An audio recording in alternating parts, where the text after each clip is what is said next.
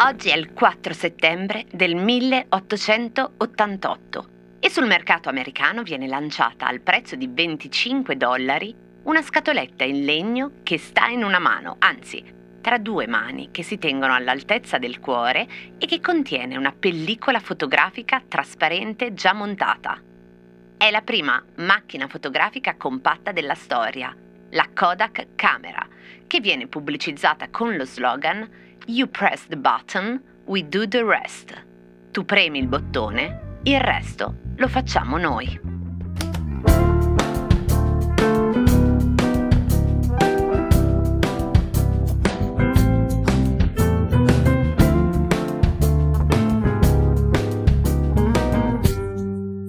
Cosa c'entra la Kodak con un'illustrazione per bambini?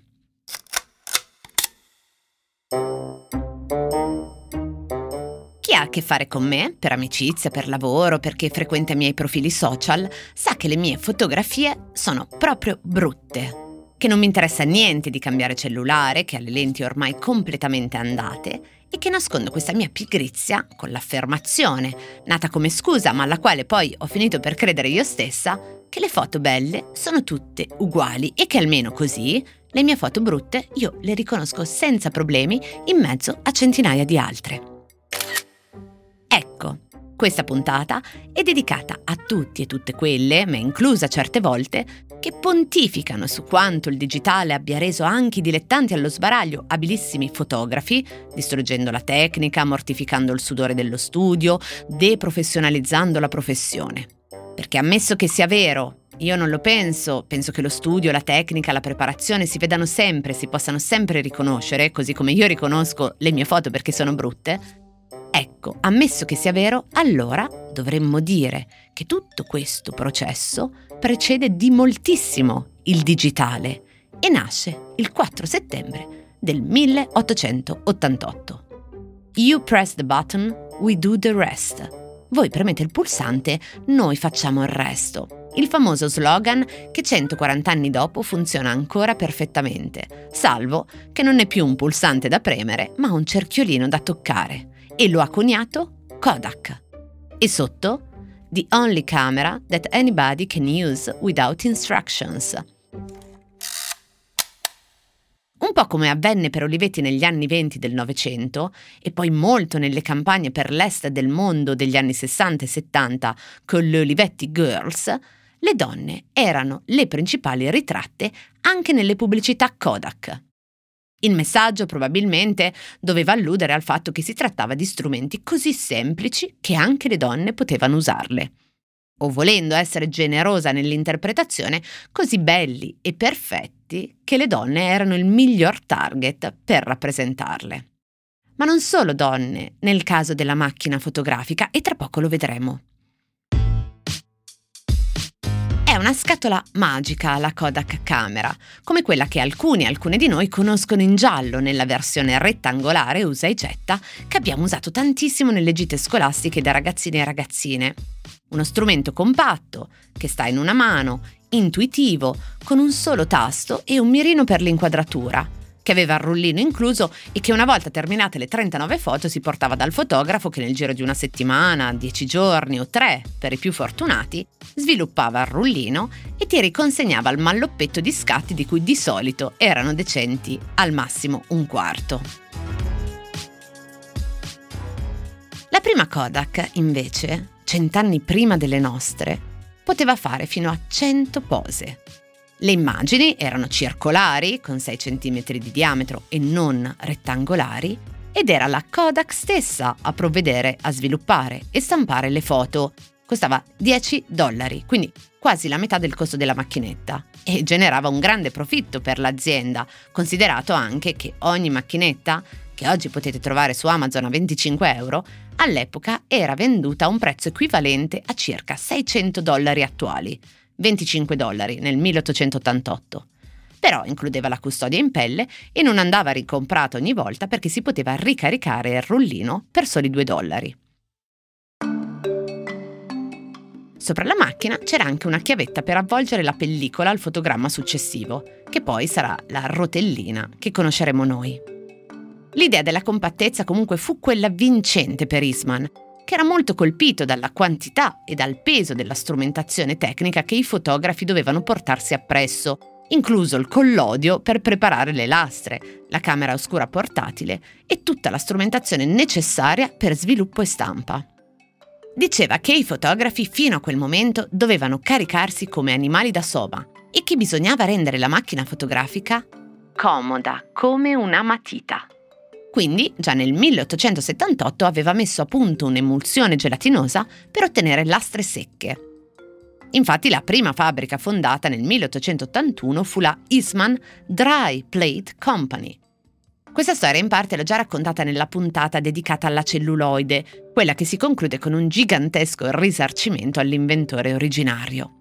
Lì, in quella puntata, effettivamente Eastman non ne usciva benissimo. Qui invece vale la pena ricordare che Eastman fu un filantropo che si dedicò moltissimo a sostenere la sanità, la ricerca e le buone condizioni salariali dei suoi dipendenti e che già nel milleottocentonovantanove aveva istituito il dividendo dei salari per i suoi operai e poi assicurazioni per la vita, indennità per malattie e rendita di vecchiaia.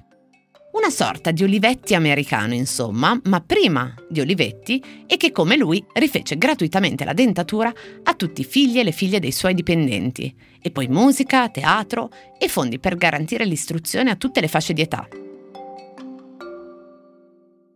Ma veniamo al cosa c'entra.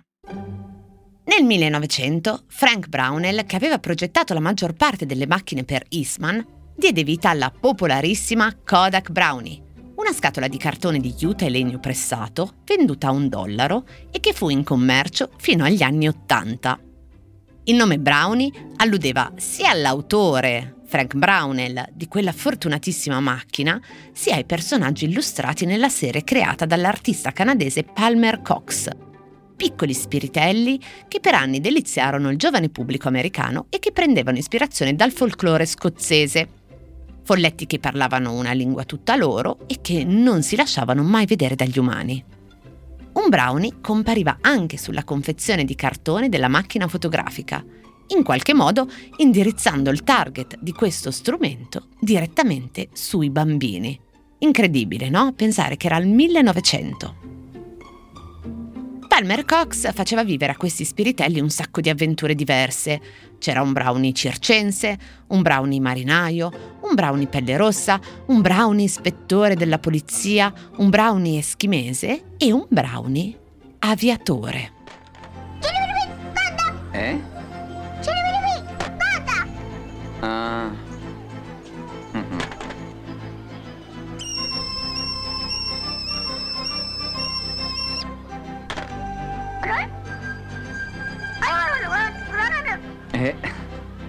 Ecco, qui non riesco a fare a meno di riconoscere il Ciribiribi, il personaggio dello spot Kodak in Italia degli anni Ottanta, quello interpretato da Davide Marotta, attore anche per il Pinocchio di Matteo Garrone, per la Passione di Cristo di Mel Gibson e prima di tutto il Ritorno a Cagliostro di Ciprì e Maresco. Questo simpatico alieno, che non vorrei difendere fake news, poi insomma news per modo di dire, a me pare proprio evocare un personaggio di Palmer Cox. E nella pubblicità entrava in un negozio, il commesso metteva il rullino che lui gli consegnava nel contenitore della carta semplice e Ciribiribi, con il suo potere telecinetico, lo spostava in quello di carta Kodak. Ora, Ciribiribi non sappiamo che cosa significasse, invece sul nome Kodak si sono fatte molte ipotesi. Secondo alcuni, George Eastman era così affezionato al cognome della madre, Maria Kilburn, che la K era diventata la sua lettera preferita. Era anche la lettera iniziale della sorella Kate, morta di poliomielite quando George aveva quindici anni. E quindi decise di metterla sia all'inizio che alla fine del nome della sua azienda, anche perché aveva un bel suono leggibile in tutte le lingue allo stesso modo. Chi non crede a questa lettura, per così dire, edipica, sostiene la versione onomatopeica, perché la doppia K evocherebbe in qualche modo il click della macchina fotografica. Chi infine non propende neanche per l'interpretazione fonetica può sempre optare per la versione che a un certo punto diede Eastman stesso, cioè che il nome Kodak non aveva nessuna ragione particolare. Invece il logo, il primo logo del millenovecentosette, era un cerchio in cui erano inscritte le lettere E K C, Eastman Kodak Company, che poi dal millenovecentotrentacinque diventerà solo Kodak e nel millenovecentosettantuno diventerà il logo che abbiamo in mente, quello giallo e rosso, con la K che si allunga e diventa una specie di freccia, come il principio del rullino. Ecco, il rullino. Vi sarà capitato di imbattervi in quei post che pubblicano immagini di cose non necessariamente vecchie, ma passate, superate, che generazioni nate dopo un certo periodo non saprebbero ricondurre al loro uso. È un fenomeno interessante perché è quello che noi facciamo con l'archeologia, cercando di risalire alla funzione di oggetti che hanno magari migliaia di anni, ma che con il ricambio e la sostituzione rapidissima che oggi hanno le cose, finiscono per renderci appunto archeologici anche reperti che sono più giovani di alcuni di noi. Una di queste è la scatoletta nera, cilindrica, col tappo di solito grigio, che teneva la pellicola al riparo dalla luce e nella quale veniva venduto il rullino, e che qualcuno si divertiva agitando da fuori a indovinare se contenesse un rullino vuoto, che aveva ancora la linguetta che sfarfallava sul bordo interno, o pieno, finito, che invece era un cilindro senza sporgenze.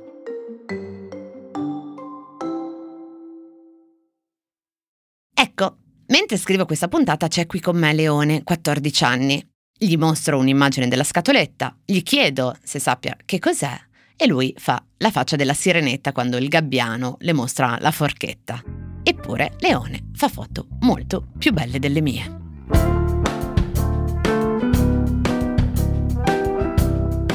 Cose arrivate da vari luoghi, epoche e situazioni. Sono sintomi, sono diagnosi e a volte sono soluzioni. Messe una accanto all'altra ci raccontano chi siamo. Io sono Chiara Alessi e Cosa c'entra è un podcast del Post in cui partendo da un fatto del giorno vi racconto la storia delle cose.